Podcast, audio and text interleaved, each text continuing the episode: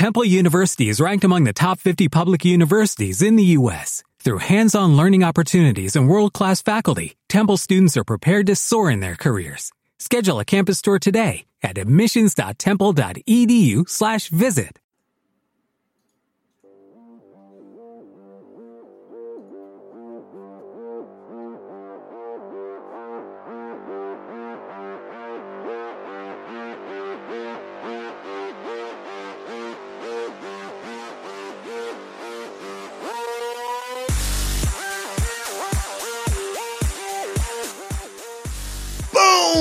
that bass crashes in, you know it's time to begin. And wherever you are, whenever you are, and however you happen to be listening, we're so glad you've chosen to tune in to DLC. Especially if you are one of our geeks in sneaks using this podcast to power you through a workout or a run. Maybe you're doing dishes. Maybe you're doing the laundry. Maybe you're on a walk. Maybe you're in traffic. Whatever the case, we're going to be with you in your ear holes for 90 plus minutes of gaming goodness because DLC is your downloadable commentary for the week, delivered the way we love it to be, and that is completely free. Thanks to our sponsors this week, Native and DoorDash. They're bringing the show to you. DLC, of course, the show all about games. And there are many forms games played on desktops, laptops, and consoles. Also, games that involve dice, luck, and cardboard. I am your host, Jeff Cannata, that's spelled with two N's and one T. And I am joined, as always, by my friend slash co host slash nemesis, the guy who dances like everyone is watching. Mr. Christian Spicer. Hello, Christian. Hello. I do. It's like I can't dance unless all eyes are on me, and it's like you all know, eyes on me. All eyes on me. Right? That's your song. That's your that- jam. that- I- That is especially your when I'm dancing. Yes. hey, um, we got a big show. We're gonna talk uh, video games. There's some interesting news, games we're, we're talking about. But before we do, I, I want to just say thank you to everybody that sent us feedback about last week.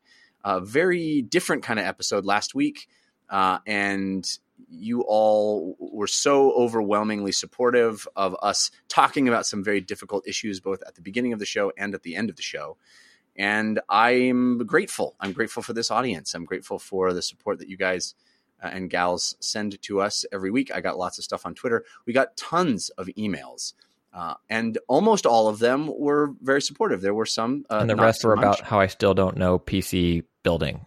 Yes, right. Very hot takes about your uh, lack of knowledge.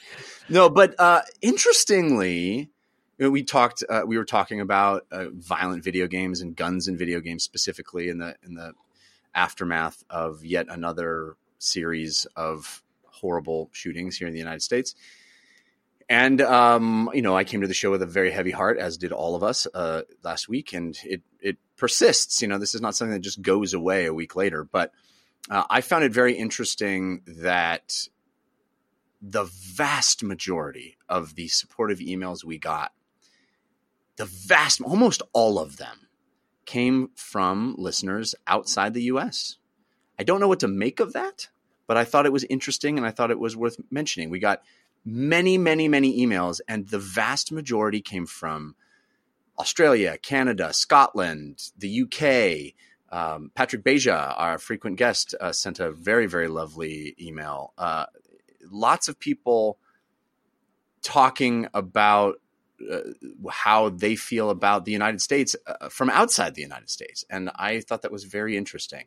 Uh, and I appreciate it. It's good to have perspective from those who aren't living inside this country um, because I think we get a little myopic here about that.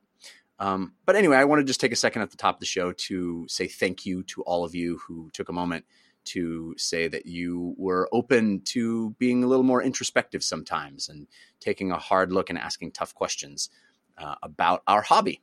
So thank you all. All right. Uh, we're going to have um, a fun episode this week, hopefully. Uh, and we have an awesome guest to do it with. Uh, you know that DLC always stands for your downloadable Cannata and your downloadable Christian. But this week, I'm so excited because DLC stands for Dial In Your Label on Consoles. Because from Gamer Tag Radio, we have Parris Lilly joining us for the first time. Hello, Parris. Hey, how you doing? And thank you so much for inviting me on the show. This is quite the honor. I'm I'm very happy to be here today. Oh my gosh, it's it's our honor as well. It's a long time in coming. We've uh, met and talked several times at, at events over the years, and uh, it took too long to make this happen. But I'm so pleased to have you. Yeah, this this is great. Let's let's talk some video games. Should be fun. All right, let's jump right in and start the show the way we always do with story of the week. Story of the week, it's the story of the week. Story of the week, it's the story of the week. Story of the Week is the part of the show where we make our case for the most important stories that happened in the world of games this week. And you can always submit stories for our consideration by sending us an email to dlcfeedback at gmail.com or by visiting our subreddit. That's 5x5dlc.reddit.com. Great community over there. I urge you to check it out and become a part of it. But Parris, you are our guest, so you get first pick of stories. What would you consider to be your story of the week? I want to talk about this No Man's Sky, uh, the the new, um, I guess, expansion update that's coming out for it. Yeah, because I've okay, I've never played No Man's Sky. Um, Oh, I've obviously I've been aware of it since way back when when Geoff Keighley had the reveal when he was doing whatever version of you know the the Game Awards at that time, and it's always been a game I've been interested about. But obviously, we know the issues that it had when it launched, and it didn't live up to expectations. I know they've done a lot of improvements over Wait, it launched? I thought No Man's Sky was that game that was it been in early access for three years and now is coming out and we're all excited about it. Christian's still on his starting planet. So well, well, be be as that may, but uh, yeah, Beyond. I guess that's what they're calling this now, right? No Man's Sky Beyond. This this Yes. new expansion. Was it? Is it coming the fourteenth? So I guess next week is when it's officially yeah, out. next week, and it is uh, yet another giant free update to the game that is going to add a whole bunch of new functionality, including VR support, which I am so excited about. Why, Jeff? Why VR particularly? Uh, why VR? Am I excited about? Well, we'll get we'll get to that. We'll get to that later. Uh, but uh, that's just the the beginning of what Beyond uh, brings to the game. It really transforms No Man's Sky into an MMO. it's crazy. This is the game that launched back in 2016 with the idea that yeah, everybody's in a shared universe, but it's so big and vast that you'll never bump into each other. And that's the way we want it, said Hello Games. Uh, and you know, we want this to be a solitary, lonely experience. And then a bunch of people tried to force the game to find each other and be in the same place at the same time. And the game wouldn't let them. And they're like, oh, you lied to us. We're not in the same shared universe after all, yada, yada, yada. Then, over the, the following several years of updates, they made the game more in line with uh, a shared experience. In fact, the game has has allowed four players to interact with each other uh, for quite a while now, since uh, one of the other previous big updates. But now Beyond is going to allow 32 player missions Wild. parties of 32 players and they're adding a hub world called nexus which is going to work a lot like destiny's hub world does where you can teleport there from any place in the in the massive uh, procedural universe and back to where you were. So if you're on this lonely if christian if you're on your starting planet and you're making your starting planet exactly how you want it to be you can teleport to the hub world, hang out with groups of giant groups of people, show off your cool loot and your upgrades and all your cool stuff and strut around like a peacock, and then come back to your lonely home world and stay there and never venture out in the galaxy at all or explore anything. or or or you can invite people back to your home home world and show them all the cool upgrades and buildings and stuff that you've found there and built there. So this really becomes this shared universe experience that is still infinitely expandable and procedural and has, you know, all this this vastness that is what No Man's Sky launched with, but allows you to bring people to places, show off stuff. Um, it's also got planets that are being transformed into specific social spaces. It's sounding more and more like what they describe in Ready Player One. Uh, there's going to be a, a planet that's built to work sort of like Rocket League with ball and Yeah. vehicles. There's like full electricity and logic based uh, um, calculations. I'm going to get the words wrong, but like m- it's I mean, it's weird, right? Before the game was huge and its uh, incredibly expansive universe, but now the game is huge, right? right? In terms of It like certainly seems that way. everything it can do. And this is on top of all the other, or like at least two other large free updates where it's like, you know, the the flora and fauna are more representative of what people were expecting back when the first trailer kind of came out. And you mentioned this to me uh, earlier in the week. It's like the default position now is third person. Um, you can still play first person if you want, but You can mount animals in the Beyond update. You can get animal mounts, uh, which sounds amazing. Uh, they're, they're talking about this being a, a full 2.0 style version of this game. It's it's it's, it's almost like a sequel. Um, uh, Sean Murray said that uh, the has always been about a lot of planets, and uh, there just wasn't enough to do. He said it doesn't hold the same thrill for me uh, after so many hours of entertainment. But this new edition, No Man's Sky 2.0, is full of new possibilities. There's been a real concerted effort, he says, from us to bring the universe a bit closer together. This keeps the game fresh. People who are playing with a friend play uh, for way longer and enjoy it more. Hmm. So, Parris, I want to ask you, as somebody who has never played this game, this is a, a really, I love that we get your perspective on this because does this, uh, let me frame it this way. We've talked about this this game on the show for three years, off and on, and many times when we've brought it up, there's been sort of a stink of yeah, but on it. Yeah, but it doesn't feel like a new game. It feels like it doesn't get a second chance to make a first impression. But maybe on you, it does. It gets a first chance to make a first impression. It, are you interested in this? Does this feel like a new game release, or does it does it come with a lot of baggage of your previously held impressions of, of what people thought about this game? Yeah, and and that's kind of the beauty of this, the fact that I did not play it. Sure, I've I've seen and read what everyone has been saying over the years about the game, but when I saw this update, this checked a lot of boxes for the kind of games that I like to play. As soon as I saw the 32 players support and obviously a lot of the co-op activities that you're going to be able to do, I go, "Wait a minute. I think I need to play No Man's Sky. I think I want to jump in and actually try this out because to me, this gets closer to that original vision of what they were promoting, you know, when the game, you know, initially launched. So it's almost a thing of, yeah, maybe it was kind of in early access and I just waited until till the final 1.0 product is coming out. So absolutely. You're the smart one. Yeah. Not all the time. But uh but I, I think what I've seen from from this, and and I've actually seen Sean Murray just just tweeting up a storm here the last few days. Like I, I, I fully admit it's got it's piqued my interest now. I want to get hands on with this. I want to play it. I want to deep dive into it and explore. And the more people that are out there playing, obviously, it sounds like the better that the game is going to be. And I think that's the potential that it, it can finally realize you know what the vision of this game should be now. So absolutely, I'm going to check it out.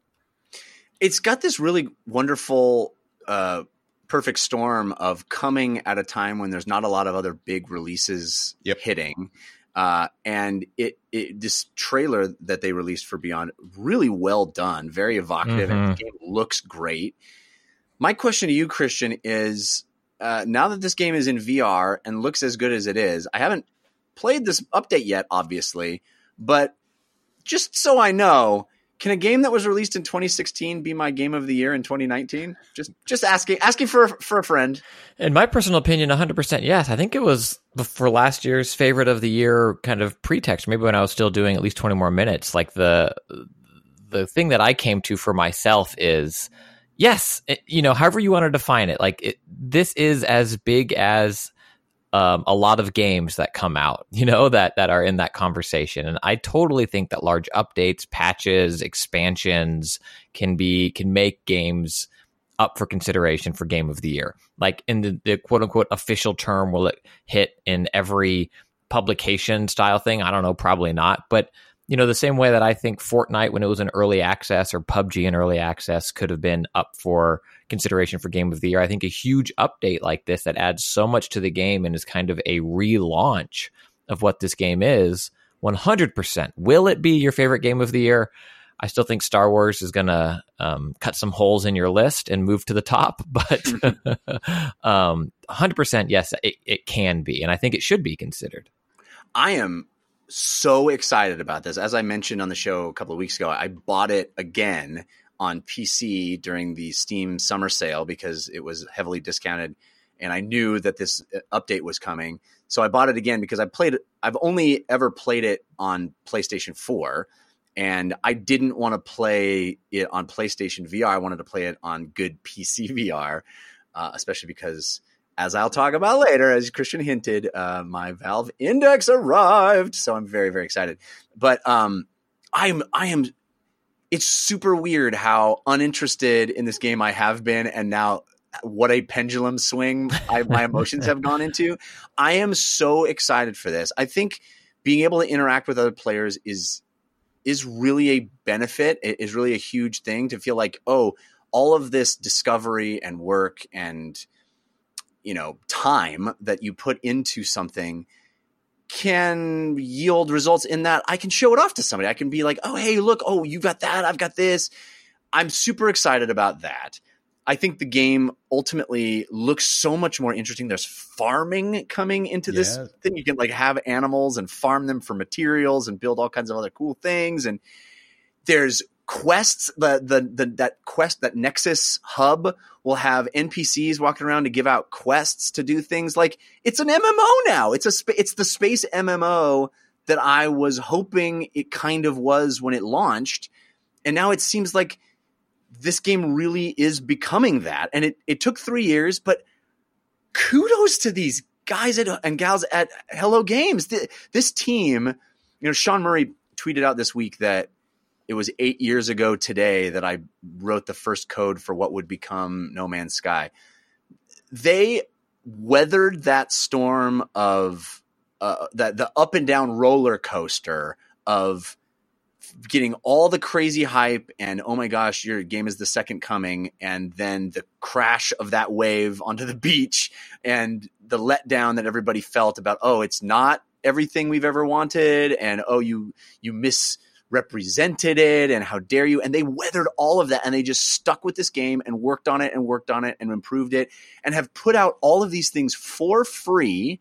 Which is another reason that I really wanted to buy the game a second time because I want to reward that kind of commitment and effort. It just feels it feels like this the story of this game has eh, done a 180 in a way that almost nothing ever gets a chance to. You know, you get you get the the narrative of something written in such a way where people have made up their mind. I don't know. I, I think traditionally, yeah, like longer ago, yes, but I think we're seeing more and more examples of of games getting second chances. One, Do you think F- Fallout 76 is going to like in 3 years is going to be I mean, it already like, is, "This amazing. In one Yeah. year, it is. I mean, all, half of Bethesda's press conference this year was thanks to our community. We're Yeah. listening to you. We have Battle Royale. We introduced all this stuff. They're still working on it. The biggest I mean, example is Elder Scrolls Online is that too. Elder Scrolls Online did exactly that too. Yeah. It, it released to very negative feelings, and then it, it's now one of the most enduring uh, MMOs out there. Yeah, so Elder Scrolls, potentially Fallout 76, Fortnite just being uh, Right. against the world,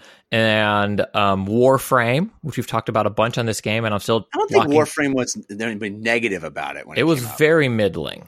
okay. and it was like this there's stuff here but it, it was as i recall like more cumbersome to get into and it wasn't what it kind of came to be in terms of adding this narrative arc even god it's probably two years ago now that first kind of big update they gave to that game um i had another one too I, I could interject and say yes please you could argue that Destiny has done it twice. yeah, yeah, that's so true. Yeah, And, and we're Yeah, even seeing a more point. recent example right now, which th- they got an update that just came out. Uh, Anthem is going to be another one that's going to attempt to do this as well.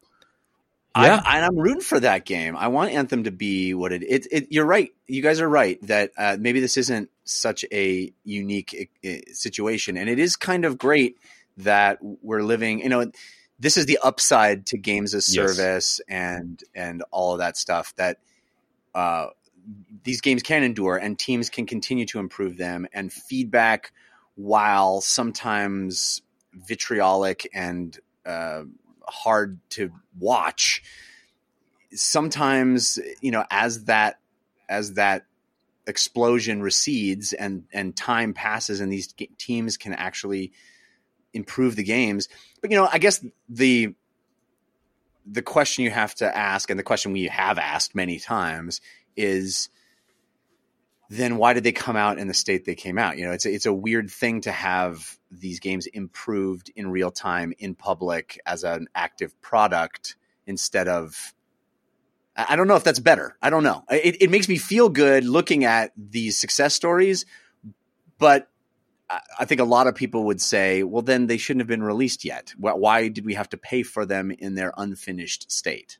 Oh, I'm I'm with you on that. And actually, another one which I think is the poster child of this would be Rainbow Six because that game mm, has yeah. completely transformed itself in being one of the top esports out there.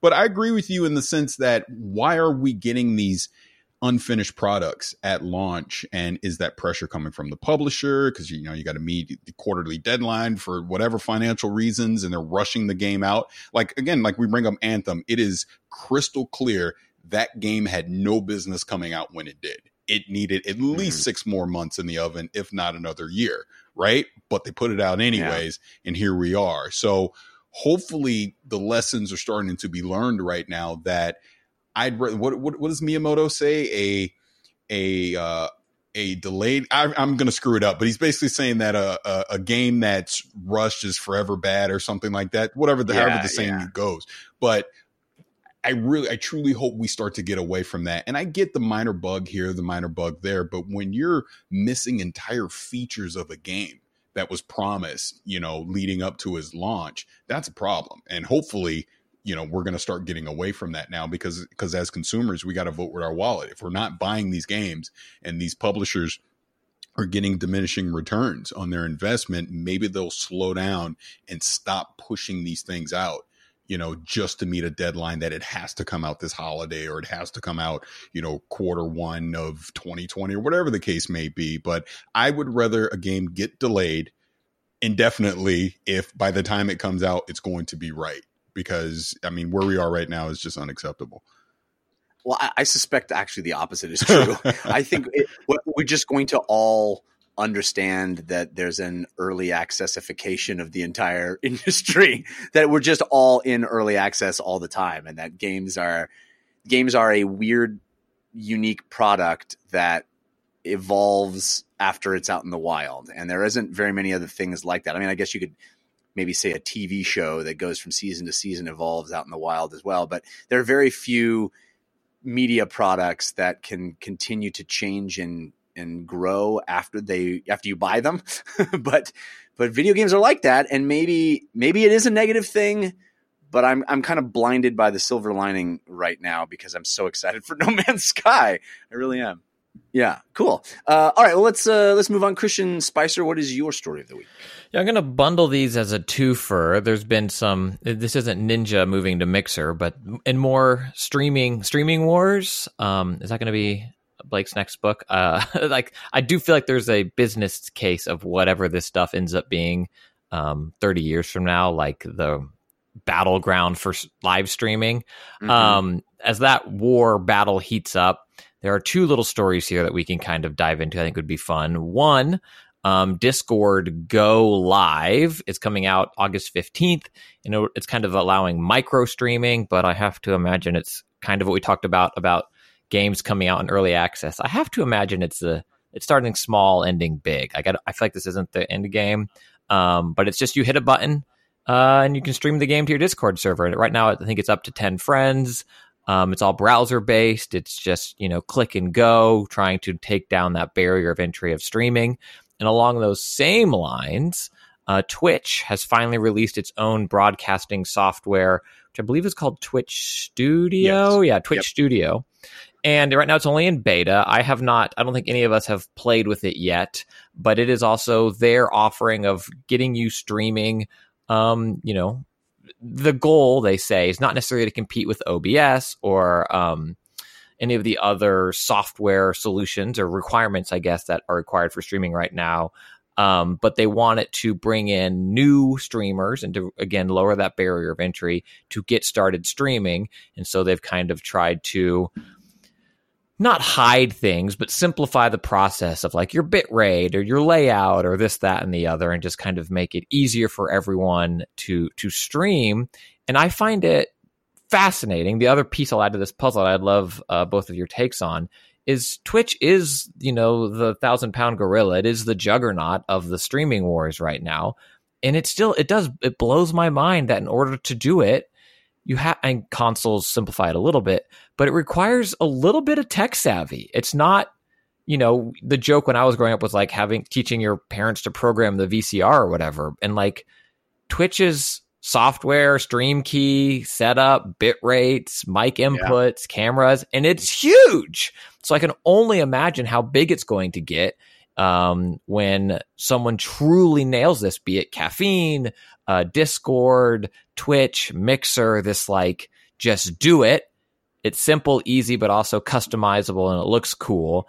So, Parris, I'm curious to get your thoughts. Uh, we'll start with Discord Go. Do you think this is going to stay a small kind of niche thing for you and your Discord server, or is this Discord, you know, drawing the line in the sand and entering this? Oh, this is hundred percent them drawing a line in the sand. I mean, they're starting small with huge aspirations, in my opinion, and and to be honest, this is the right approach because, like you said, Twitch is the thousand pound gorilla in the room. You're not going to compete with that. Mixer just had to give Ninja 50 million to try and compete. So instead of doing that, start small, do it you know sample size within communities let people start getting used to oh this is how the stream thing works. This is cool. This is cool.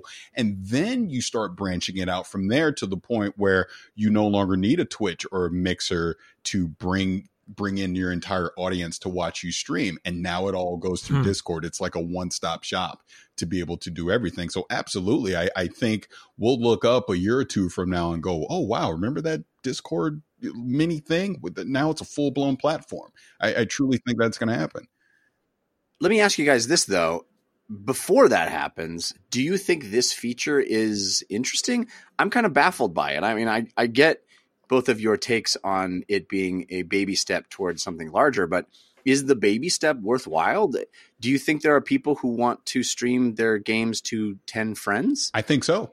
I, I do. I, yeah, I, really I think do. so as yeah. well. That's such an interesting well, uh, so thing. It, it's I think Jeff, it's the I mean when I stream, I'm not streaming to a large amount of people. I don't stream regularly, but I do have a good group of friends that, and I, I enjoy watching, you know, some popular streamers, but also just some friends stream. And if I, my, my friends and I have a Discord chat, if I can't play, or, you know, if I'm away from my computer, but, or if I'm at work and I could second, second stream experience and I see one of my people on dad squad is streaming for a little while, yeah, I think that's super cool. I think that's where this small thing works. It's like here, it's you and your buddies, it's your text group, it's your small micro community um, and a lot of people stream to nobody, you know? And mm-hmm. so the availability to create these groups where you can stream to your friends or your your hyper specific community, I, I do think that's desirable for people. Oh no, no, I was just going to say I completely agree with you because I'm just taking myself as an example. Our our Discord community, I could easily see us setting up. Hey, we're gonna, I don't know, as an example, we're, we're gonna do a raid or whatever in Destiny, right? And hey, come come join and watch, watch us while we do a raid. And maybe we don't want to broadcast it out to Twitch. Hmm. I do it right there in the community. I do the at everyone. All of a sudden, all 800 of our members are alerted and they can come watch us or, or sample size of them can come watch us if they choose. I, I, think it would be a neat feature to promote within the communities of, of Discord um, hmm. versus trying to feel like you have to compete on the bigger platforms of Twitch or Mixer. And like I said, to me, it's going to get people that aren't comfortable streaming to at least give it a try. And then who knows from there, maybe they like what they do and they build upon that and they, they go from there.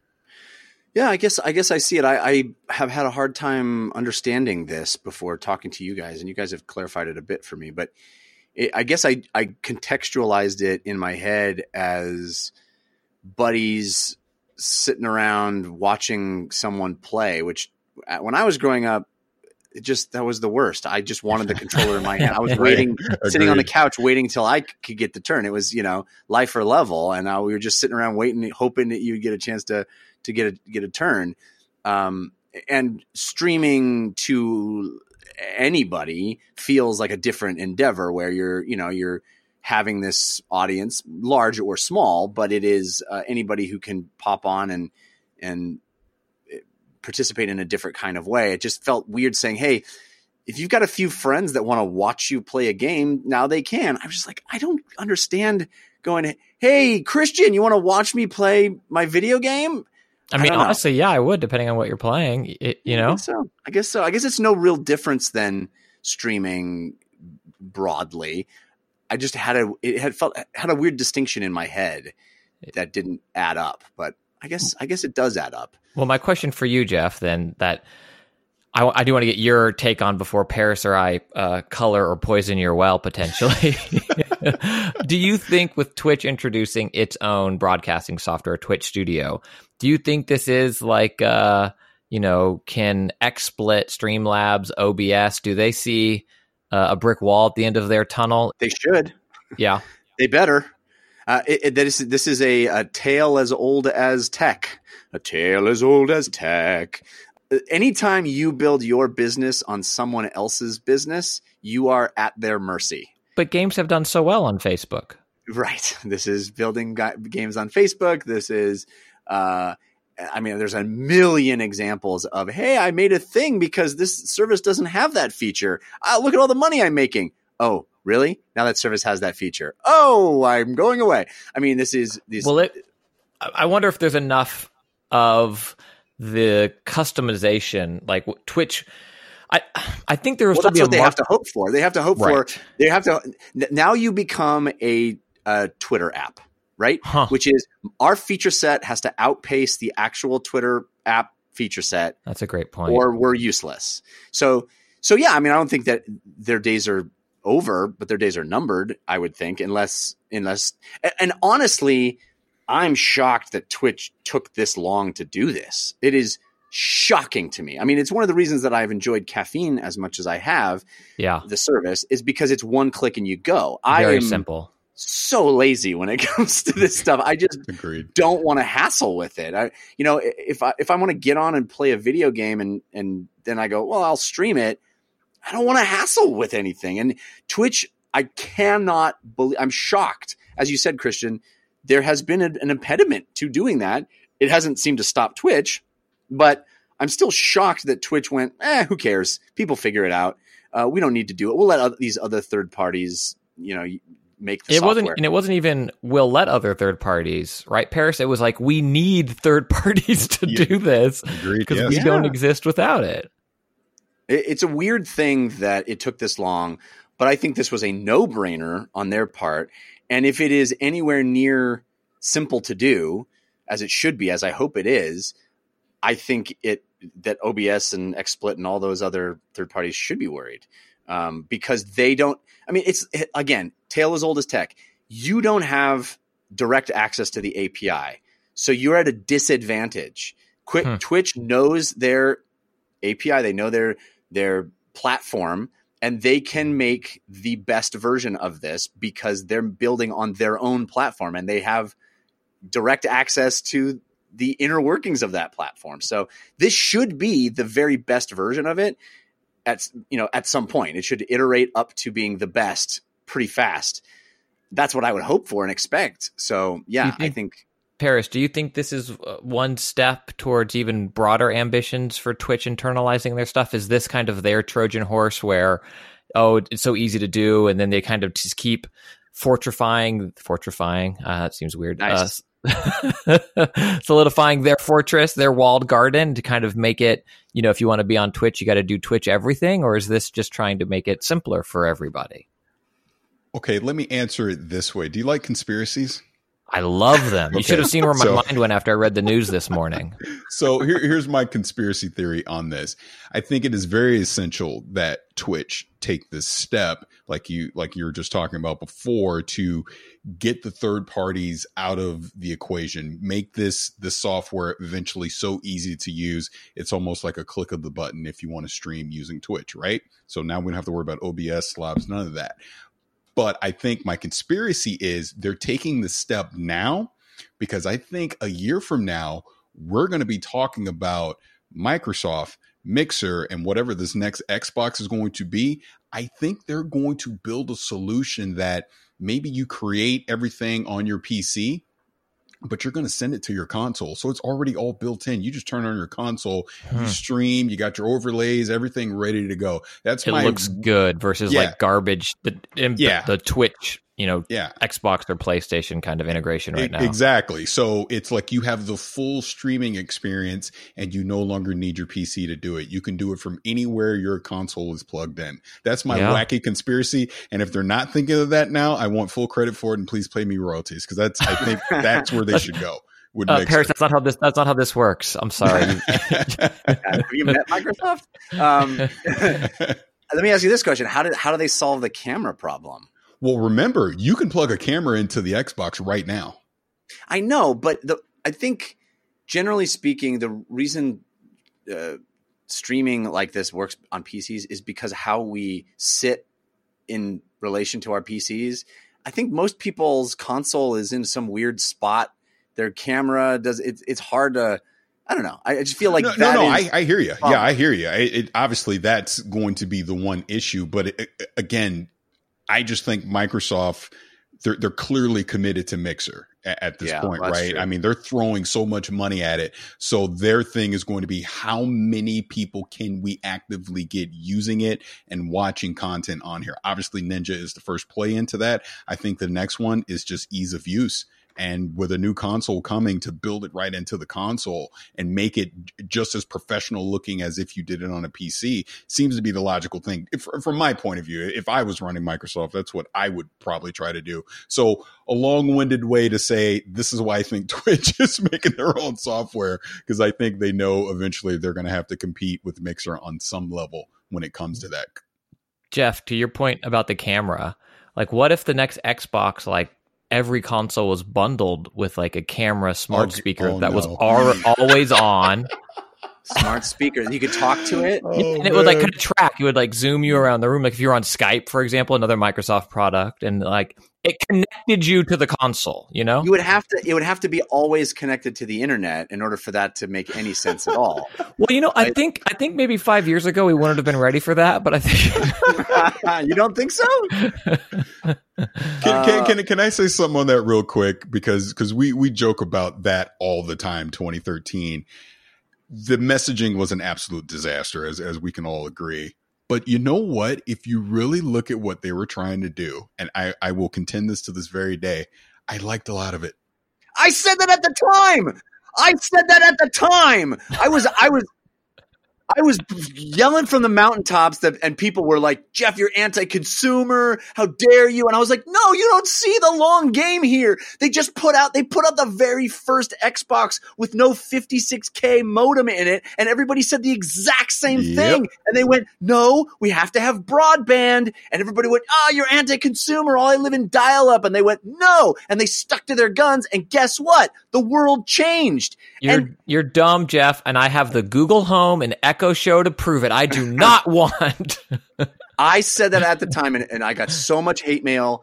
Nobody remembers that. Whatever. It's fine. Let me ask you this question, guys. When everyone is a creator and there's no audience, what happens? you stream on Discord to ten people.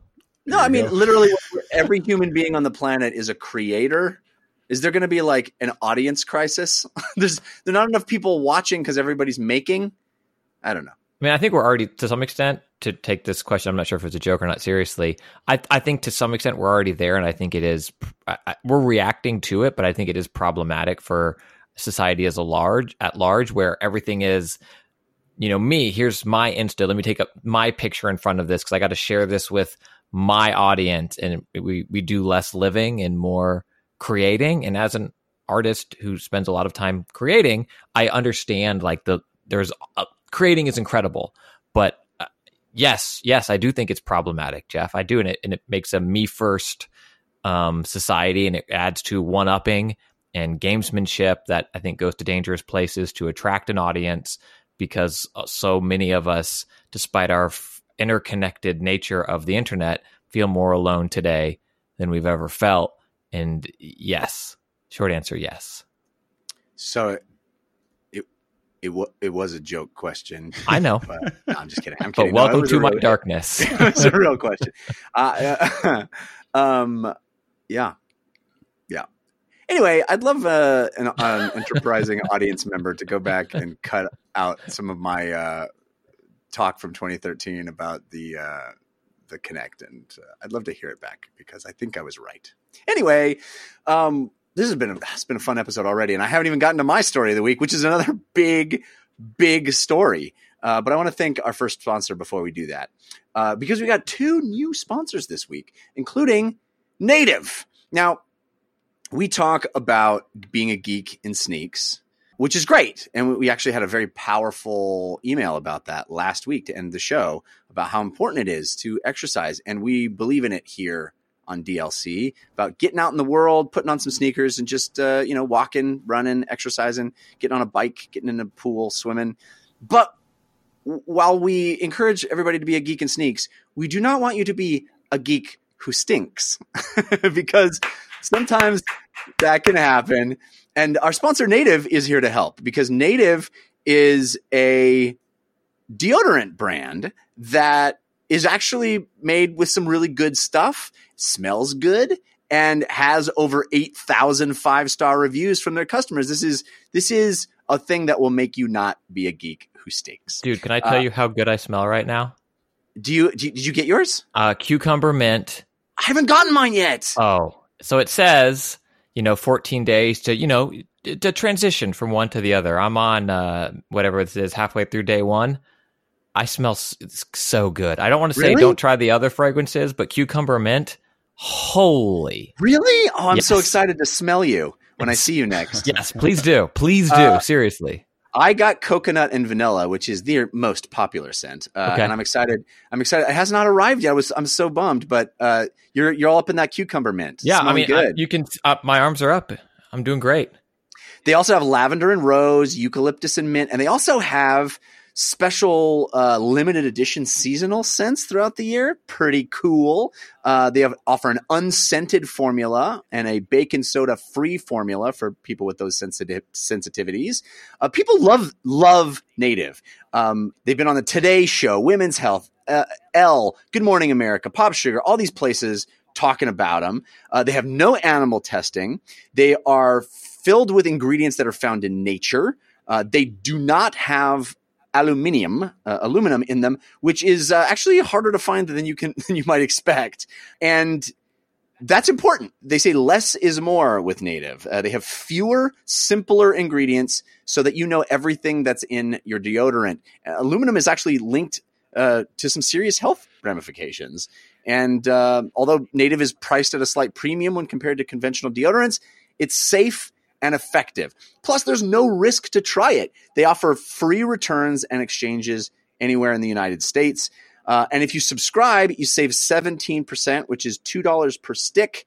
And Native is conveniently delivered to your door every one, two, three, or four months, whatever you prefer.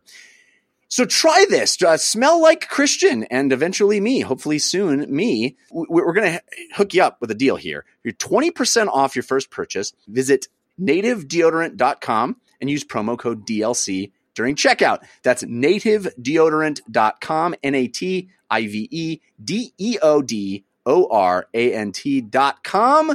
Use promo code DLC during checkout and you'll get 20% off your first purchase. Smell good. Don't be a geek who stinks. Native. All right, my story of the week is actually a huge story. This is this is a big one uh, that has been developing over the week. Um, first, Sony, Microsoft, and Nintendo announced they were going to enact a new policy requiring developers on their platform. So this is all of the major platform holders uniting and saying the developers on our platforms must disclose the odds of paid loot boxes. So if you're buying something in a game on a Sony, Microsoft, or Nintendo platform, and you don't know what you're buying, if it's a mystery box of some kind, you must know the odds of getting the thing. Now, the details of that are a little vague. I don't know if you're actually going to see an odd an odds uh, disclosure uh, below the box or at the time of purchase. Not good.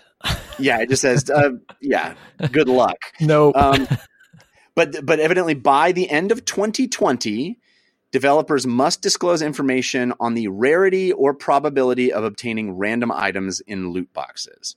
Uh, and then Epic Games also came out and said they were going to adopt a similar policy. In fact, earlier this year, the uh, Save the World uh, Fortnite expansion um, made a change that showed players every item they would get in a paid llama before opening it. So they're bringing that change to uh, Psyonix, which is the developer that Epic acquired that makes Rocket League.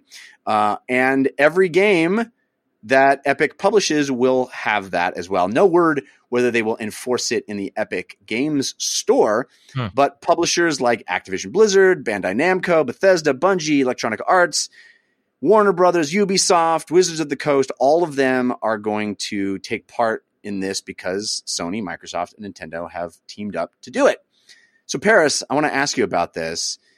Not often we see all three of the major platform holders unite and do one thing. Here they are. Uh, clearly, this is in response to pending litigation, Mhm. pending um, legislation that may require it anyway.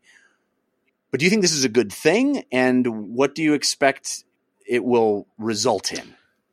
Like like you said, this is happening because of the pending legislation that's about to go down. But I'm glad to see that so many are unified and they're doing this. This is the right thing to do. I mean, from my point of view, this is a form of gambling. I mean, I'm old, so I'm I'm wise enough to realize if I do purchase a loot box, what my odds potentially could be. But there's a lot of younger gamers out there that don't realize this, and they throw a lot of money at this stuff, and they're not understanding the fact of of what they're doing. So now that it, they're documenting what the odds potentially could be, maybe we'll see more people ta have an educated take on this as far as should I buy a loot box? Should I, you know, invest in this in this particular game when, it comes to that stuff? Me personally, I- I don't think I've ever bought a loot box ever. I just don't do it. If I can't earn it in the game, I, I typically just I, I don't care about it. But I understand obviously this is huge business and a lot of people do. But I'm glad to see that they're now going to, like I said, educate people more on exactly what they're doing. It's absolutely the right thing. And what do I think this will mean long term? I just, I honestly, I think we're going to start seeing less loot boxes. That's what I think. Yeah. I think you're right about that. I, I hope this is the beginning of the end. Although, you know, there's something charming about, uh, you know, buying a pack of cards or, or, or whatnot. But um, I think ultimately you're right. I think this is the beginning of the end for, for randomized loot in, in games. Uh, but Christian, as a current active lawyer, uh, let me ask you this question. Uh, do you think uh, uh, what bothers me about this is how unspecific we are about how this messaging is going to play out on these platforms? Do you think this will be the kind of thing that's going to be buried in a EULA somewhere? Like, oh, by the way, the odds of getting stuff is really mi- minuscule, but don't read this fine print. Or do you think this will actually be effective and displayed in a, in a way that informs people at time of purchase? Uh, no. um, there, if there is a loophole, a loophole will be found, and this is big business for many big businesses. And if they find that disclosing this stuff front and center, um, you know, hurts their business, they will try to, you know, bury it or put it away in a way that is you, more aesthetically pleasing to the consumer. And, and I think this, the same way EULAs are today. You know, you mentioned whether or not it'd be buried in a, a EULA. I don't know where it will live, and I, I don't expect these platform holders to necessarily say where it needs to live. Um, but sometimes you need to have information out there, but it's you you don't like where where's the warning uh, you know on your mattress or whatever it is? You know what i mean? Like and some of them are silly but they need to be there because of lawsuits or you know some industry regulation and they are important but they've also we've also internalized them and it's like yeah yeah yeah yeah yeah yeah yeah. I know i'm gonna do this netflix thing i gotta just click accept three times. I, you don't read any of it because whatever and uh, blah blah blah.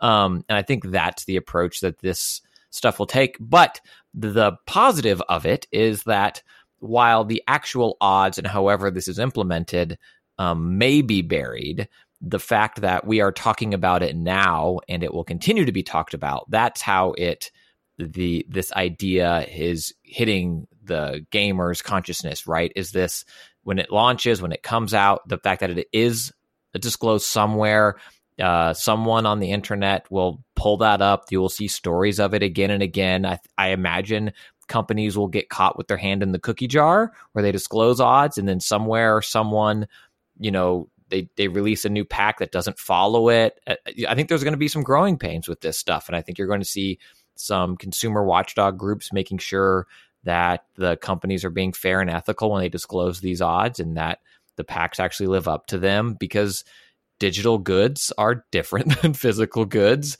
And these odds, I have to imagine, can change very easily and very quickly, just like the content can, right? Um, so I don't think this is the cure for you know the the, the box a, loot box sales um, that are uh, everywhere, but I do think it's a good step in terms of um, putting it, getting that information out there, and being more transparent towards consumers. But if it can be buried, it will be buried uh, as deeply and and, and uh, far away from anything the average consumer would see as possible. In my not currently a lawyer opinion. well, I hope I, I, hope that we're wrong about that. I, I it would be nice to see it at the time of purchase as you hover over the box. I mean, it seems like what Epic. I, I don't play a lot of Fortnite. So let me, let me let me do this. Sorry to interject. This already largely exists on Apple and Google Play stores. Have right. you seen it? At I, I play right. a decent amount of mobile games. You don't see it. That's right. But maybe this will be implemented differently. One maybe. hopes. I mean, it sounds like like like I said, I don't play a lot of Fortnite, so I haven't seen this, but it sounds like uh, the co- cooperative component of Fortnite Save the World, w- which is not the part of Fortnite that everyone plays. Right. Uh, I said expansion. It's not expansion. It's more of a, you know, it's the section of the game that was what it launched with, which is the wave shooter that you can where you can buy llamas, uh, and uh, it it sounds like what they did with the purchasable llamas is here's what's inside them. That would be great. Uh, if it if it actually worked out that way on in a lot of games, I don't know if there will be a consistent enforcement and who is enforcing it and how it's enforced. All that is not specified in any of this news story. So who knows? All right, well, let's move on and talk about the games that we have been playing in a segment we like to call the playlist. Ooh,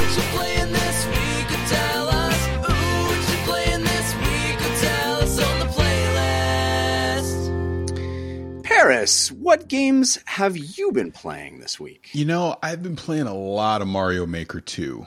Um, mm. that that game and just some of the insane levels that the community has been making has been fantastic. If I could tell one story real quick, there was a, a level Please. that I was playing on the plane and it was I was going from Dallas to Louisville, so it was on you know hour flight or whatever. I think I said every curse word in the book that entire hour to get to Louisville because I could not get past this one part on the level. But that frustration is also the fun of why I like Mario Maker 2 because yeah, you can have your casual levels and you can just have these insane challenges that are on there, and it's like that you just have that urge just pushing you on to like, I got to get past it. I got to get past it. And then you have that sense of satisfaction once you do. So, been playing. Did you? Uh, yeah, I did. Uh, but not on that plane. I sure didn't. um, so, so are you one of these sadomasochistic Mario Maker players where you're look you're looking to get beat up, you're looking for that extreme challenge or is it just you fall into those? Yeah i think i think i just fall into it. I, I i'm one of those will like someone might tweet it at me or something like oh you should check out this level. Okay. All right this is fun. Oh my god you know and then it's like wait i have to pass it now. I can't not pass it. Um so yeah i mean like i said i've been playing that. Another game that i've really gotten back into and i've kind of mentioned a little bit along the way is uh destiny 2 mm-hmm. um i've i've been a big Destiny player just since day one and just been on that entire roller coaster the entire time. I purposely took a break for a while. Um, earlier this year, I was like playing the Division Two and some other things, and I came back to it recently. And like like you say, just what I've been playing this week, I've just been chasing a lot of the uh, new content you know that they put out here over the past few months, and it's been a lot of fun. I'm I'm really anticipating uh, the new uh, Shadowkeep uh, expansion that'll come out uh, in October now. And I, I think Destiny is just one of those games that I'm just always going to play. Um, I, Yeah. I just I, I just love that that whole looter looter shooter genre, and Bungie's the best at at at, at making sh- shooting mechanics. So um, it's just a game I adore. And I, I would just say finally, so I don't get too long winded here, another game that I think I'll always play in some form is going to be The Witcher Three. Hmm. Um, I, I always tend to come back to it, and I always tend to find something new every time. And that game's been out now, what four years, something crazy like that. I love that. I mean, we talk a lot on this show about uh, games you're married to, you know, uh, our forever games. And Destiny 2 is one that comes up a lot. A lot of people, obviously, game designed to be that. Witcher 3, not really a game designed to be that. It has a beginning, middle, and end. It's a long game. It's a deep game. It's a game with lots to do. But I find it so interesting that it can be your forever game. What do you do? You start it again, or are you jumping back into unfinished quests? How how do you make it a forever game? It's it's a combination of both both things of what you just said. I have officially four clears complete from start to finish, Wow. starting over all the DLC. Um, and then I have like certain, I call them scenario saves where I'll go back in and I'll just make a different choice. And it takes me That's down a, another rabbit hole that I did not expect. Or I've, I've had things where I've chased to try to be the Gwent grand champion in the game, which I've not done because I, I'll be honest, CD Projekt Red cheats. It, the game cheats. You just, you can't. But uh, it's it's fun. It, for me, it's fun. I just love that world. To, to me, I, I call The Witcher Three the best game of this generation. You know, I mean, obviously it's subjective, but for me, it is. And I obviously look at what what's coming next year from them with Cyberpunk, and it just has me over the moon excited because I think for me that is the gold standard for open world RPGs and what they were able to accomplish. Because I think the big thing about The Witcher 3 is choice that you could make a simple choice that, all right, I'm doing this, and you don't see the ramifications for it till like 30 hours later in the game. You're like, oh my God, I didn't realize because I helped that guy, it now doomed this other person to this fate or whatever the case may Hmm. be. You know what I mean? So Yeah, that's why I love that game, and that's why I keep going back to it because, I, like I said, I, I swear I find something new every time. Every time I play it. so cool, man. Are you excited about the TV show?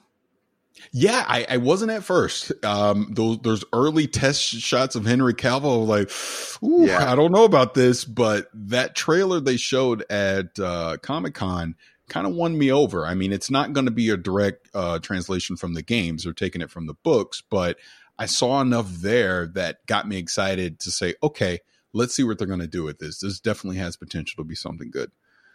Man, I love hearing you talk about that game. That's so great. I I, I uh, adore that game as well, but I'm I'm not in I'm not in your league. Uh, that is four clears. That is that's hardcore. I love it. Can I borrow one of them and just say that I finally beat it? Um, sure, I'll send you the file. It's awesome.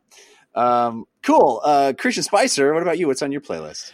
I think this is the first week in a very long time, Jeff, that I don't have anything new. And I'm not embarrassed by it, but I was shocked when I sat down that I, I don't think I've touched anything new since last week's show. I'm still working my way through Marvel Ultimate Alliance 3 on Switch, and I am still working my way through Wolfenstein Youngblood on new PC. New PC. I will start with Marvel Ultimate Alliance. Just a little update. Still love the game. Still very high on it. The more I play it, though, the deeper I get into it, the more, the less I want to play it in long stretches. Uh, another way to say that is the more the cracks show. Uh, the camera gets frustrating, or a boss is just it's just like be one thing or the other. Either make me care about this ISO gem upgrade path where it's like how I spec out my characters actually matters, or just let it be a glorified clicker game, right? Where I'm just like punch, punch, punch, punch, punch, punch, punch, punch, punch, punch, punch, don't do anything. And it it kind of waffles. It's more just a clicker puncher, you know, doesn't require active thought in how you plan your team or your skill management. Um, but there's like a little bit of it, and it's a, a, a, annoying enough to be like, either do it or don't. so I'm still very high on the game, but I tend to play in like 30 minute pick up and plays versus before I could kind of really get sucked into it. um, and then Wolfenstein Youngblood, my update on that is um, I don't want it to end. And so I'm doing all of the side missions. I'm really enjoying my time in the world. I will have to say, after someone, I think it was Twitter, maybe an email, kind of called me out on it. And you are correct. Um, oh, I wish I had it in front of me. Um, it is definitely the game where if I cared about the narrative, I would be complaining about it because it is that Fallout style, like, you got to go save your son or go work at this gas station for 12 years. Um, it's like, as advertised in the marketing, it's like, go find your dad. And then you're like, yeah, we're going to go find him. And then they're like, but look at all these side missions. And uh, my dad's so dead, right? Like, I've been, I've been working Sorry, for these, Dad. yeah, I've been working for these resistance fighters for years now. Um, my, BJ's twin daughters are now both 42. They have kids of their own. Um, not really, but I'm spending so much time in the game that yes, if I actually cared about the narrative, it would frustrate me, but I just enjoy the arcane level design and finding my new ways through those um, shared spaces. So those are those updates. Very cool, man. Um, I'm glad you're uh, you're still digging on. It's, it's no big deal to be digging on the same things week to week. That's that's great. Yeah. Uh, I there was some news this week that made me squee with excitement, and, and that is a game I talked about maybe a year ago, more probably 18 months ago, At least a maybe? year or more ago. Ah, uh, Children of Morta is a game I um, I got uh, early code for quite a long time ago, and it is getting a full release. It is coming out September third, I believe, which is day before I, I leave on vacation. Um, so uh, If only it were coming out in a way you could take it with you. I, don't think it comes out on. It's not Switch day and date on Switch. Ah, I don't think so. I don't think it's day and date on any of the consoles. I should look that up right now. dang it! But, I saw that um, announcement and that was awesome. Yeah. This is a game I absolutely adored and has had hadn't played in a long time and I went, "Oh my god, I'm so excited for September 3rd. I'm so ex- Wait a minute. I have it. I can play it right now." So, uh so I I went and played it and that's I rediscovered how much I love it. And like I said, it has been uh, at least a year since I've played it. So I, when I turned it on, it went, "Your save is corrupt. You must start over." And I went, "Okay, I don't care. All right, let's do it." I, I know I put a ton of hours into this thing and unlocked a whole bunch of things, but I was like, "I'm ready to start over." And probably the game has gotten a lot of updates since then. I think it has. I don't exactly remember how it starts, but I think it has a completely new beginning now. Um, and the, the I know maybe people remember me talking about this a year, 18 months ago, whatever it was, but I'm going to do the spiel again because you need to be excited about this game coming out September 3rd. Uh, this is straight up a contender for game of the year for me. If it plays, if the final release plays like the one I have on my hard drive right now, I honestly don't know how much of an update it's going to have uh, on release day. If it is going to be a different build, uh, as I play this one in the upper left, it says beta build and then a bunch of numbers. So I don't know. Console is October. Sorry, just to interject. Yeah. Yeah, I read that too. It's a bummer, right? Anyway, thi- this game is basically like if uh, Diablo and a roguelike had a baby. Uh, it is very Diablo esque. You're going down into uh, dungeons and you are. It's a basically a twin stick shooter kind of deal, but different you, different characters. There's this family that um, goes down in these dungeons, and you can play various members of the family. You unlock new members over time by finding them and finding more about their stories. And each one plays very, very differently. It's like each member of the family is a different class. Uh, and then you level up those characters independently as well. So you have to play the characters to level them up. But then there are also power ups that you can buy if you delve deep in the dungeon. You get these cool orbs that kind of randomly pop out from enemies, or you find them in chests. And those orbs, in the context of the dungeon itself, can be traded in at these little nodes for cash and then the cash persists through death. So the orbs you lose if you die. So it's a bit of a risk reward in a roguelike kind of way to uh, hold on to these orbs and then cash them in at the at the nodes uh, and get the cash, and then you can spend the cash on upgrades that affect the entire family, like giving your entire family more health or more damage or even more specific kinds of uh, bonuses. Um, and then you also get really cool roguelike style upgrades, you know, very Dead Cellsy in the sense that you are uh, finding something that will, you know, give you more movement speed at the cost of not having a dash or uh, more, you know, a lot more damage at the cost of, uh, you know, your your attack landing with less force, or you know, these cool trade offs that happen.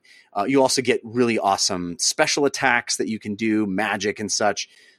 and you upgrade each character, and they have skill trees as well. So it's very Diablo like. It's very rogue like like.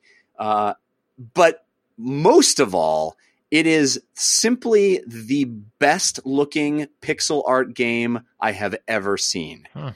And that's saying something because I've played a lot of great looking pixel art games, including Dead Cells. This is stunning, stunning to look at. It is absolutely beautiful, detailed. The animation is gorgeous. They they use wonderful zoom ins and zoom outs that really highlight the beauty of the pixel art awesome. And it's got that kind of gameplay loop that I find very addictive of push your luck, how far can I go? Oh, I died, but in death, I'm able to make my next run better. And, um, you know, the, things ramp up, more enemies coming at you, specialized enemy that are going to drop a cool thing. So I could go through this door and get out alive, or I could stay here and fight that cool enemy because I think it's going to drop something. Oh, it killed me. Oh, I lost all my orbs. You know, that fun gameplay loop. that fun? I'm just kidding. yeah, it's it's you know I find that very compelling. no, it is. And um, He's like, you know, when you, you when you try to do something and then you mess up, you know that it's that kind of fun. yeah, it, it's this is an awesome, awesome game that doesn't really do anything differently than a lot of other games. It just does it more beautifully and really tight. It's very effective at what it does, and it and it, well, I guess that's not true. It does do some things differently. It actually tells a, a really beautiful story in a very beautiful way. You also unlock these little vignettes that are played out in pixel art with really cool voiceover narration of the family. You find out the interpersonal relationship of this family, of all the different members of the family. It's this big house that all the family lives in, and you can um, you can peek in on them. And every time you die, there's like a new little vignette that plays that tells you more of the story of this family. And there's some simple, beautiful things. Like one of the first ones is uh, you can click on this the the matriarch, or I guess it's not the matriarch, it's the one of the women in the family who's pregnant, and she goes out and she sets down this bowl outside, and all these woodland creatures run up and eat from the bowl, and this narrator's like, and she saw that they were outside, and it's it's just it's just lovely. It's it, it adds a, a depth and a commitment to the characters that you don't find a lot. I mean, you don't find that in Dead Cells, for example. Um, so I, I just I'm over the moon for Children of Morta. I've been excited about it coming out for a long, long time, and I played a ton of it a year ago, and then I was like, I'm gonna wait till this game actually comes out because you know what if I don't know what if they update it and my save gets corrupted, and then of course that's exactly what happened. Um, so now I'm I'm back in it. I don't know if uh, the actual release date update will change the game again, and my save game will be corrupted again. But I am back into this thing, loving Children of Morta, which should be on everybody's radar. I think if you like these kinds of games, that is.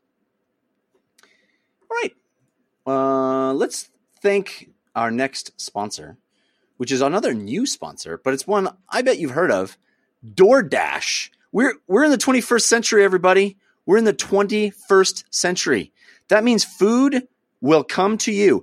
How many times have you been playing a video game or watching a movie or whatever, and you're like, oh, I got a rumblies in my tumblies. Ah, so I'm loving this moment. I don't want to leave this awesome game. My all my squad mates are counting on me. What do I do? Well, I guess I can order pizza, and then you order pizza for the billionth time. No longer The shackles to pizza are off because now DoorDash has your back. Uh, yes, there are there's pizza on DoorDash, but there are also over 340,000 restaurants in 3,300 cities. So expand your mind beyond pizza. Get food delivered to you. Do not leave. Do not stop doing the thing you want to be doing. Get food delivered to you. Don't worry about dinner. Use DoorDash.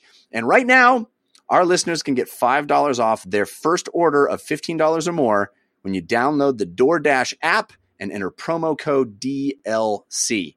That's $5 off your first order when you download the DoorDash app from the App Store and enter promo code DLC. Don't forget, promo code DLC get you 5 bucks off your first order from DoorDash. So give it a shot.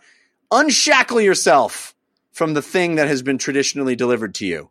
Now everything gets delivered to you. Food from anywhere. Food from restaurants you like. Food from places like Cheesecake Factory, Chick fil A, Chipotle. These are uh, national restaurants that they have listed here. But there's like awesome restaurants all in your area. Even, I'm sure, um, you know, not national chains, like actual mom and pop places. Do that. All right. Virtual reality. VR. Virtual reality. VR. Well, I got to talk a little VR. Uh, I know Parris that you said you have you have not experienced VR at all. Is that correct? No, uh, other than a couple demos here and there, like uh, Minecraft, uh, no VR for me. Well, Jeff is getting in his car and Yeah, coming I'm to you. He's en route. I'm on my way. Um, Can I explain why? Can I explain why? yes, please do. Please do. Okay, my my philosophy on VR has been this that I'm waiting on the 2.0 product. I feel like right now we're still in such early days that we're, we've still not and and please educate me if I'm I'm incorrect on this. We've not seen a fully fleshed out VR experience that I can go into and play a game from start to finish that feels like a complete actual game or experience or social thing or something of, of that nature. The technology is, is getting there. I just don't think it's 100% there yet. That's why I've held off not getting, you know, into Oculus or getting into PlayStation VR. I feel like in the next couple years there's going to be a 2.0 product of this that is going to truly realize what VR should be. So that that's why I've held off. And and no one is yet to convince me to jump in now. So you could be the first. Well, I sort of take that as a challenge. I think I think that 2.0 is here. I think this is what what we're experiencing in the last couple of months here is 2.0. I think Oculus Quest is 2.0. I think Oculus Quest is um, that experience that because it's untethered, because it's instant and easy, and uh, all of the kind of uh, mishigas of of getting into VR has been removed, I think that might be the thing that could convince you. Um, it is uh, it's quite something to just put on a headset. I've done this with really the only reason I have on the Oculus Quest at this point is to convert people, um, and I'll explain why in a second. But it's so great to be able to have uh, this portable thing that doesn't require tethering into anything that you can just put on someone's face and it, it doesn't feel as bad as some of the other ones where it doesn't cover your ears. It still has good audio, but it doesn't cover your ears. You just wear a pair of goggles, you put a th- couple of things in their hands, and now they're in another place and able to play these really awesome games in any space at any time, super quick to set up. So I think that is the 2.0 experience, in my opinion. Um, but I also got another 2.0 experience this week, which is why I want to talk VR, and that's the Valve Index that's a 2.0 experience on the other end of the spectrum, which is still tethered, still requires external sensors, but is 2.0 because of how much better it is than the first generation of headsets, just from a fidelity point of view. And I am truly blown away by it. I'm, I can't even express how much better it is than Vive it is in a completely different league than the Vive. and you're using your Vive wand still too. You're talking about just No. the headset, or did you get Knuckles? I got the controllers. Yeah. Oh, okay, okay. So what? In in which ways is it like? Let's separate headset from Knuckles because I know they're selling it as you don't need knuckles. Like knuckles are great, but you know you can you can patch this together, right? Right. So it I did not get the new sensors. There are new sensors that are supposed to be better, but I can't imagine you'd notice in my small space. I can't imagine you'd notice any upgrade in the sensors. And I already had the sensors mounted on the walls for my Vive, so it was a really beautifully simple moment of me just plugging in the new headset. Steam VR remembered my sensors, remembered my room scale, I didn't have to do anything. I just used the new headset and new controllers. The only thing I had to do was have it register my new controllers and then download an update uh, because an update had populated before I, you know I turned it on.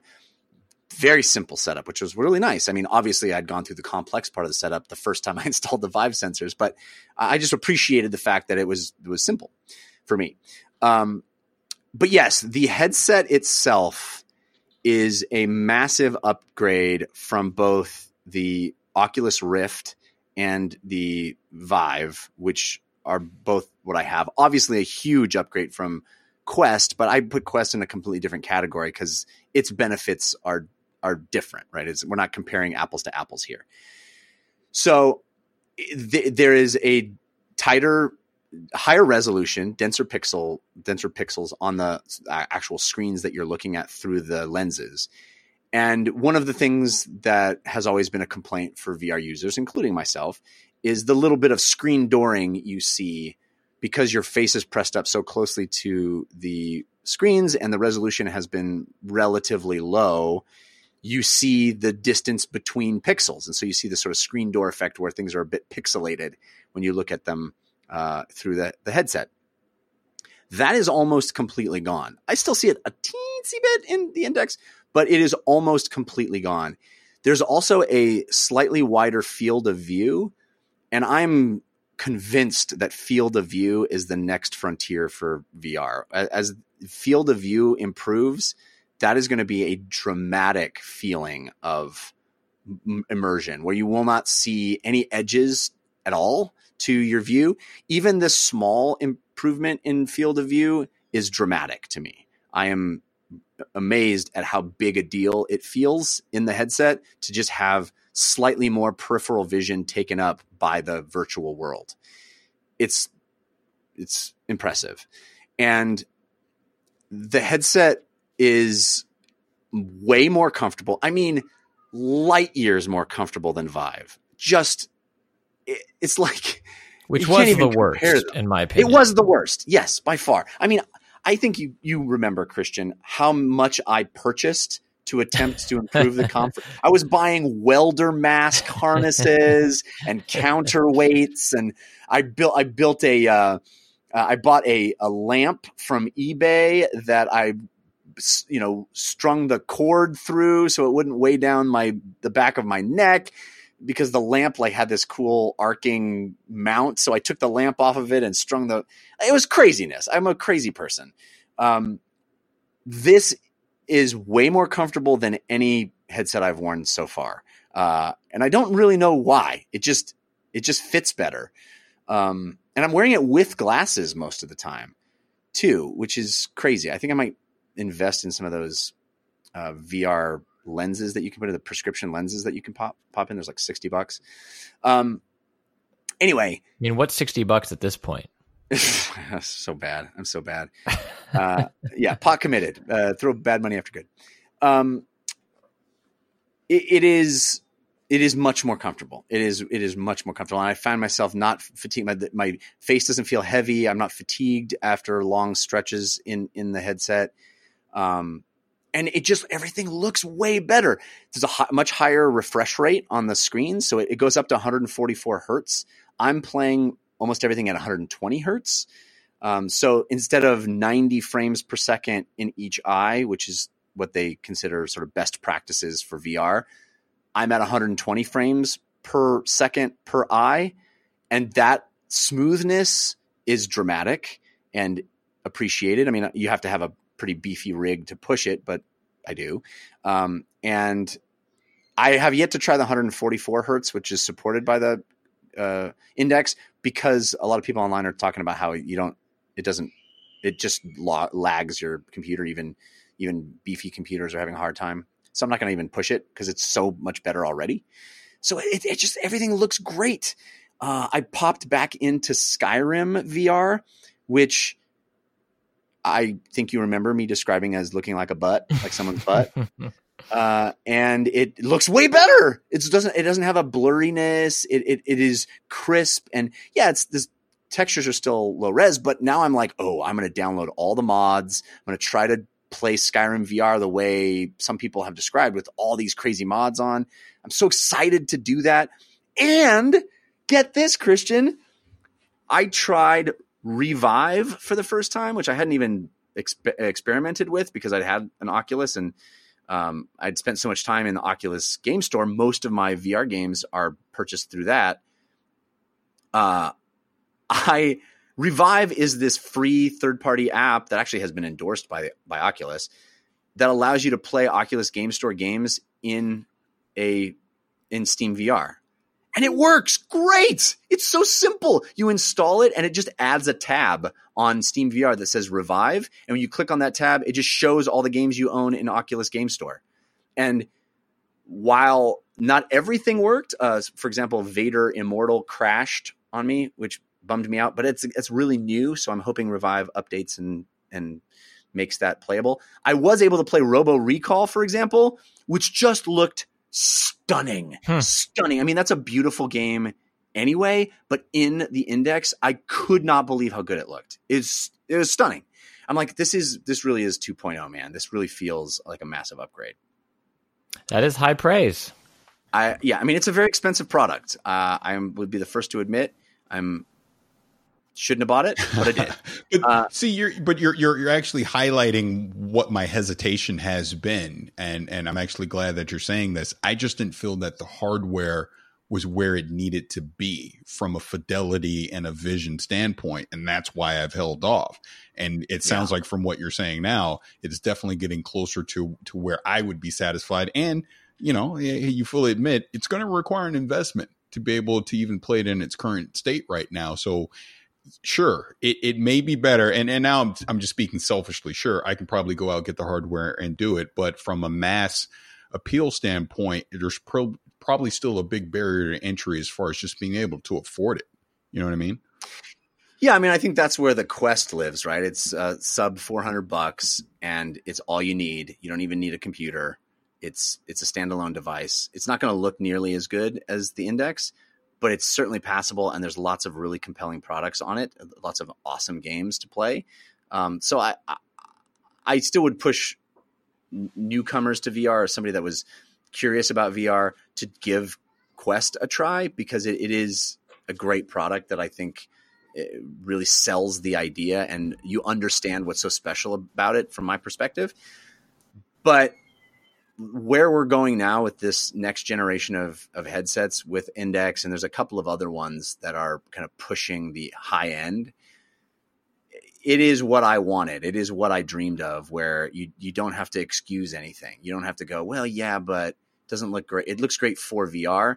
Like games look great. And I'm so excited about you know more games coming that and yes we're getting fewer of them now than at the uh, initial launch of VR but dude I'm so excited for uh, No Man's Sky next week like to play it in my Vive or excuse me play it in my index I'm I I think it's going to look crazy um oh so I should talk about the controllers real quick I still think the Oculus Touch is the best VR controller Hmm. it's better. It really, really is. Um, the I don't know if you remember, Christian, the Vive controllers have that grip button on the side, Mhm. which I never liked. They have gotten rid of the grip button in these new knuckle controllers, but now the entire shaft of the thing you're holding is a button. So you grip by actually just squeezing the controller itself, which is a good idea in theory, but ultimately I, I kind of just prefer the Oculus Touch's grip button. It's a it's got like a, a your middle finger is a button. You know, your middle finger pushes in a button which they use as the grip button. Um, and it's just better. It's just better to know when I'm pushing that button or when I'm not, instead of having to squeeze this thing. I don't know. It's it's cool. The the knuckle controllers are cool because you slip your hand into a um what's the word I'm looking for? Into a harness, into a so you can um, like let go of the whole controller without Yes. dropping it, and like not like a Correct. wrist strap or whatever. yeah, it's like it's a strap for it goes over the back of your hand. You know what I'm saying? Mhm. So you yeah, you can like completely open your hand and let go of it and it stays attached to you. Um which is which is cool and slick. And and now it has sticks on it instead of the very terrible Vive like thumb sensor pad thing. Uh, so it, that's another thing that's great about Revive is that it, it really has a one to one relationship with the Oculus Touch. So the, Revive is able to, you know, port these games over from Oculus to these controllers much smoother. You don't have to, you know, map the buttons. You it just it just works because it has sticks and it works like the touch controllers. I just prefer the touch controllers. I think they're better overall. They just are better, in my opinion. But I'm sure I'll be talking a lot more about this because uh, I'll be playing lots of No Man's Sky on it. I'm so excited. Uh, but yeah, it, it- they're expensive, but this is right now, from what I've played, this really is the cream of the crop for VR experiences. It is a dramatic improvement in visual fidelity. Oh, and the audio is crazy too. I didn't even remember this as I was opening it up. It's got full earphones, but they sit out from your head. So they don't touch you at all. You know how the Oculus Quest ha- doesn't have earphones at all, but Mhm. there's audio coming out. This actually does have earphones that drop down, but they sit like two inches away from your ears. So they're directional and positional, uh, and they still give you that dir- that positional audio, but they don't touch you, so you don't feel them on you, which I love. you can still probably hear some outside. Like you don't, you could hear someone open the door if you didn't have your volume cranked up, which I think is yeah, but it's less. It's le- you know how if you're playing Quest, everyone can hear it. yeah. It's less that because now it has a, a bit of shielding there. Mm. So it's cool. I dig it, man. You got to come over and try it. Yeah. You really do. It's uh, it's quite something. And there's only one cord now. It's a lot lighter of a cord. So you're still tethered. You still need external sensors, which is a bit of a bummer, but it it's a much easier experience overall. All right, I talked about that a lot. I I'm I'm sorry. I'm very excited. It, it was very expensive. it was my birthday, and I treated myself. Uh, don't tell my wife. All right. Um, that's going to do it for this. Oh, no, no, it's not true. I did get a listener who sent in a review of a VR game. So I wanted to talk about that here in the VR segment. Uh, this comes from No Man, who sent this to dlcfeedback at gmail.com. Uh, he says, uh, Hello, Jeff Christian, an honored guest. Been a listener for many years now and wanted to try my hand at a quick review for you guys. I've been playing a game called Final Assault in VR. This game is made by Phaser Lock Interactive, makers of Twisted Arrow and Final Approach. It combines the fast paced RTS action of something like Command and Conquer with the tower defense lane battling of a MOBA to make for an incredibly deep and rich gameplay loop. It's set in World War II, so you pick between several divisions for both the Allies and the Axis. Each division is specialized with a certain type of unit, like tank warfare or aerial superiority. You then square off across a series of extremely well designed and great looking maps, either versus a computer opponent in the campaign or in the online multiplayer.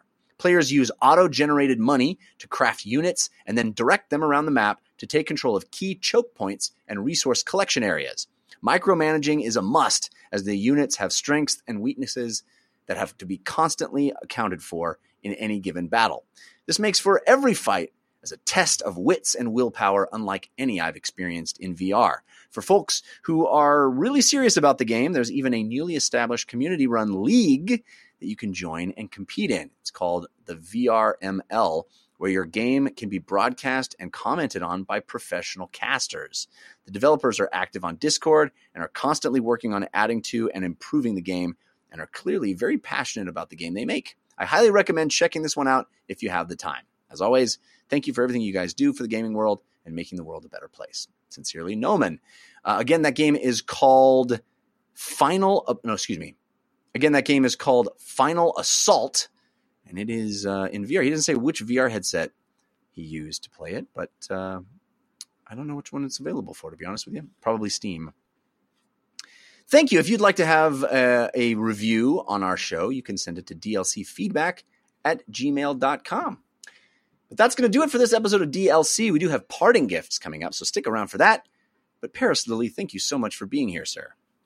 Oh, again, thank you. This this has been quite the honor to be on DLC. This is a lot of fun, and uh, you tried to convince me about VR, but you still got more work to do. I'm just going to fully it. well, uh, someday I'll have to just be in the same place at the same time with my uh, Oculus Quest, and maybe I can. Seeing is believing. That's what I- Absolutely. No, but but again, seriously, thank thank you for having me on. This this is awesome. I, I'm I'm really glad that you invited me and got a chance to chat. That is absolutely our pleasure. Uh, tell the folks listening where they can keep up with you and the things you make online. Sure. So, do a podcast called Gamertag Radio. Um, that can be found on your your favorite.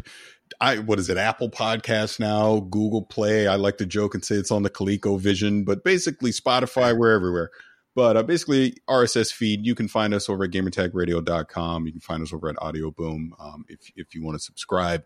Um, we're also on Twitch. Uh, we we stream the podcast live every Sunday at uh, 9 a.m. Eastern and that is twitch.tv forward slash gamertag radio and you can go there to see our schedule when we're playing other games and, and those type of things. I also have to shamelessly plug my youtube channel because i just started doing it and uh, i'm slowly but surely trying to grow content over there. So that is youtube.com forward slash c forward slash marcello m-a-r-c-e-l-l-o 696 that is my personal youtube channel and if you'd like to see the ramblings of an angry old man, you can find me on Twitter at vicious696. Very, very cool. Christian Spicer, what about you? What do you got going on this week? Oh, believe it or not, for me and my family, it's back to school this week. Everybody, you can follow me to no, uh, it is back to school week. That's uh, dude, this is how I know I'm both old, but also not as old as I feel. Sometimes that makes sense. Where it's like I didn't notice that Target had all the back to school stuff up because I'm old enough to not care and like not have that ruin my summer. Um, but I'm still young at heart that when I did realize it was back to school this week, I got bummed. Not because I'm old and my little kids are growing up, but I was like, oh, back to school. uh, anyway, that's for me. Uh, update joke, joke worked.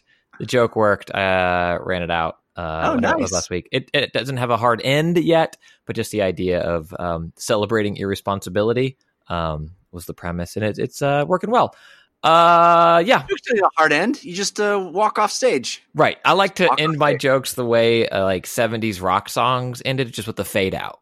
Yeah, you just leave the guitar on the stage playing that last note and you walk off. Yeah, that's so. Look for that. Eh. that was you walking off stage. this show I stream on Twitch, twitch.tv slash Christian Spicer, typically Sundays at 7 15 p.m. Pacific. And next week, can I you- do you want to say it? Can I say it? Well, next week is our 300th episode of DLC. Yeah. And we have a, a pretty special guest uh, who has agreed to join us. Yeah. Should we say who or should we leave it as A surprise? I mean, you've been talking to them, so you know I'm down. But schedules can change, but I think we're Schedules can change. I think we're we're committed, right? We're bringing it back. if uh, if if you have been listening to us since the beginning and you know about the origins of DLC, I think this will be a pretty pretty special guest for you. Uh, as a special guest for us, Yeah. guy we haven't talked to in far too long. yeah, very excited. So that's next week. It'll be episode 300. Uh, looking forward to it. Jeff, what about you? Well, you can follow me on Twitter. I'm at Jeff Cannata, which is spelled with two N's and one T. And I do a movie review podcast called the Slash Filmcast, which you can find at slashfilmcast.com. We're actually taking this week off, but last week we had a very fun review of uh, Hobbs and Shaw, if you want to listen to that. Uh, but we are taking a week off, and we'll be back uh, talking about The Boys uh, next week. Also, I'm a dungeon master in a show that I'm extremely proud of called The Dungeon Run. Uh, it's a live play Dungeons and Dragons show. It's basically storytelling. It's uh, if you've only heard me talk about other people's stuff, this is me making something uh, that I thought up. Uh, it is a story that I'm weaving with the help of five extremely talented actors who are acting out the uh, the adventurers and a, also a team of extraordinary production people making models and cool maps for us. And we're improvising it and building it and playing it in real time. It's extraordinary, and I'm so proud of it. Um, real ups and downs, great drama, laughs, tears. It, it's it's something special. So I urge you to give it a shot. You can listen to it as a podcast. You can find it uh, wherever you get podcasts. It's called the Dungeon Run Podcast, or you can watch it on YouTube by searching for the Dungeon Run, or you can tune in live as we record it on Caffeine Wednesday nights at 6 p.m. Pacific time at caffeine.tv slash the dungeon run. All right, let's get the show wrapped up now with our parting gifts. Hey,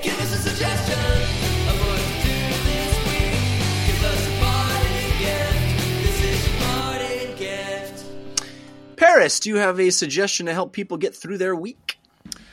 My suggestion is with everything that's been going on in just the past few weeks across this great nation of ours and the world, just be kind to each other. I mean, it's it's really that simple. Um, I think it's very easy to be kind, and you really have to go out of your way to uh, be angry at people and say unpleasant things. So just just be kind to each other. That that's really it. Bravo. Uh, second to that one. Um, yeah, I, I, I urge people to just try it. Just try it. It, it actually makes you feel good too. Uh, my dad used to say, uh, or not used to, he still says, uh, that you know if you if you if you smile, if you force yourself to smile, you end up actually wanting to smile. If you if you're feeling bad and you just act, just force your face into a smile, you'll actually feel better. Uh, it's kind of amazing. It has worked for me in the past as well. So do that to other people as well. Uh, Christian Spicer, do you have a parting gift? Well, I feel foolish now. I was going to recommend Find a Nemesis. Um, uh, it also helps. feels like not the right time. No. Channel all your anger into one person. uh, Preferably do a podcast with that, that person every week and mention they are a nemesis at the beginning. Um, no, I yes, Parris's is the best. Um, mine is in these dog days of summer. Watch the thing that you you haven't watched that you keep saying you're gonna watch. Like whatever, read the thing, whatever that is. For me, it's always shows. I'd be like, oh yeah, Marvelous Miss Maisel. I should watch that. Mm-hmm. And I've been saying that for three seasons now. Watch it. Just just start it. See see if you like it. Or either that This is just you talking to you right now. Well, I'm talking just to- talking to yourself. I'm talking to everybody. I'm talking to Yeah. you last week when you hadn't started The Boys. I'm talking to my friend Ben, who hasn't started any Stranger Things, but talks about how he loves the idea of it. Watch it. Start it. yeah. What else are you doing? Well, you're not doing anything else. Yes, exactly. You're not busy. Thank you. Thank you for agreeing. Give it a shot. Do the thing or the or the other side of that coin is just admit you're not, right? That's fine too. But just just f- find that thing. Go to your backlog of life and do that thing that you've been meaning to get to. Give it a shot. It's the end of summer. What do you got what do you got to do? You know, go to Target, buy school supplies? Boo. Watch the, watch that show. Awesome. Uh, we did get a listener suggested parting gift. This was sent to us uh, at DLC feedback at gmail.com from Leonard, who says uh, With the biggest Dota 2 tournament, the International, on the horizon, Red Bull released a 90 minute long documentary against the odds. It's about OG, last year's winners, and pictures their story starting in the early days of the Dota 2 esports. It's the biggest Cinderella story in the history of Dota and maybe of all esports. And this documentary shows you the whole story of this team. It's a story about friendship, disappointment, betrayal, and in the end, about the win of the absolute underdogs. If you're worried that you do not understand what's going on because you don't play Dota, don't worry. It is not at all focused on the game, but rather the story behind it, and it's directly addressed to a new audience not familiar with the game. With many negative stories in the world about video games, it's truly heartwarming. Cool. Uh, he says, uh, You two are doing a great job. Greetings from Cologne. Ah, thanks, Leonard. Appreciate that. Um, so that is again, it's called uh, it's called Against the Odds, uh, and it is available, I think, on YouTube. Isn't that right? Is that correct? He doesn't say specifically. I believe so, yeah. I think it is. Yeah. All right. Uh, my parting gift is more directed uh, to the parents out there. Uh, and I know that we have uh, quite a few. All three of us are parents. Uh, but if you've got younger kids, I am always searching for good children's books that don't make me want to pluck my eyes out with tweezers. Um, because as you know, if if your kid if you read a book to your kid, you're going to read it 40,000 times. And there's really for me I've found there's Dr. Seuss and everything else. There really I have there's so few books that aren't Dr. Seuss that I'm willing to enjoy reading over and over and over again. But I have found some new ones. And these are new to me. I don't know uh, if you guys are aware of them, but I would I thought I'd bring them up because they're excellent. Uh, they are uh, books by Andrea Beaty and David Roberts. Uh, there's three of them. Uh, the only two that I've that I have are Rosie Revere, engineer, and Ada Twist, scientist. Uh, these are stories about little kids in Mrs. Greer's second grade class, and I guess they're going to continue this series and make you know all the little kids that are in the class. But they they're rhyming, and both of these stories have made me cry in reading them to my kid because they're so beautiful. Uh, Rosie Revere, engineer, is about the uh, descendant of you know Rosie the Riveter, who wants to be an engineer, but uh, the things she makes fail, and the lesson she learns is that that's part of the creative process. Uh, her her uh, great great aunt Rosie the Riveter tells her, oh, "It's awesome that you failed because now you got that out of the way, and that's the first step to making something." Which is like such a beautiful sentiment. And then Ada Twist Scientist is about a girl who asks, who doesn't talk until she's three. And then once she starts talking, all she does is ask questions, which is what scientists do. And it's all about her parents coming to terms with the fact that they have a little scientist on their hands who wants to experiment and ask questions. Eh, they're both beautiful, beautiful, and they're beautifully written, wonderful rhymes, fun to say to your kids, and great, great art. So check those out Rosie Revere, Engineer, and Ada Twist Scientist by Andrea Beaty and David Roberts if you have kids. Are you aware of these, Christian? Yes, sir. I thought you might be. All right, that's going to do it for this episode of DLC. Thanks again to Parris Lilly and Christian Spicer for hanging out with me. Uh, thanks to our musical contributors, Patrick L., Sean Madigan, and Zero Star for making those cool bumpers. Uh, thanks to all the folks in our live chat room listening in real time, making the show better as you listen. We appreciate that. And thank you to all of you who download the show, interact with us, spread the word. We're grateful. Thank you for being here with us. Uh, we will be back next week. Until then, think about what you put out into the world. Make it a better place.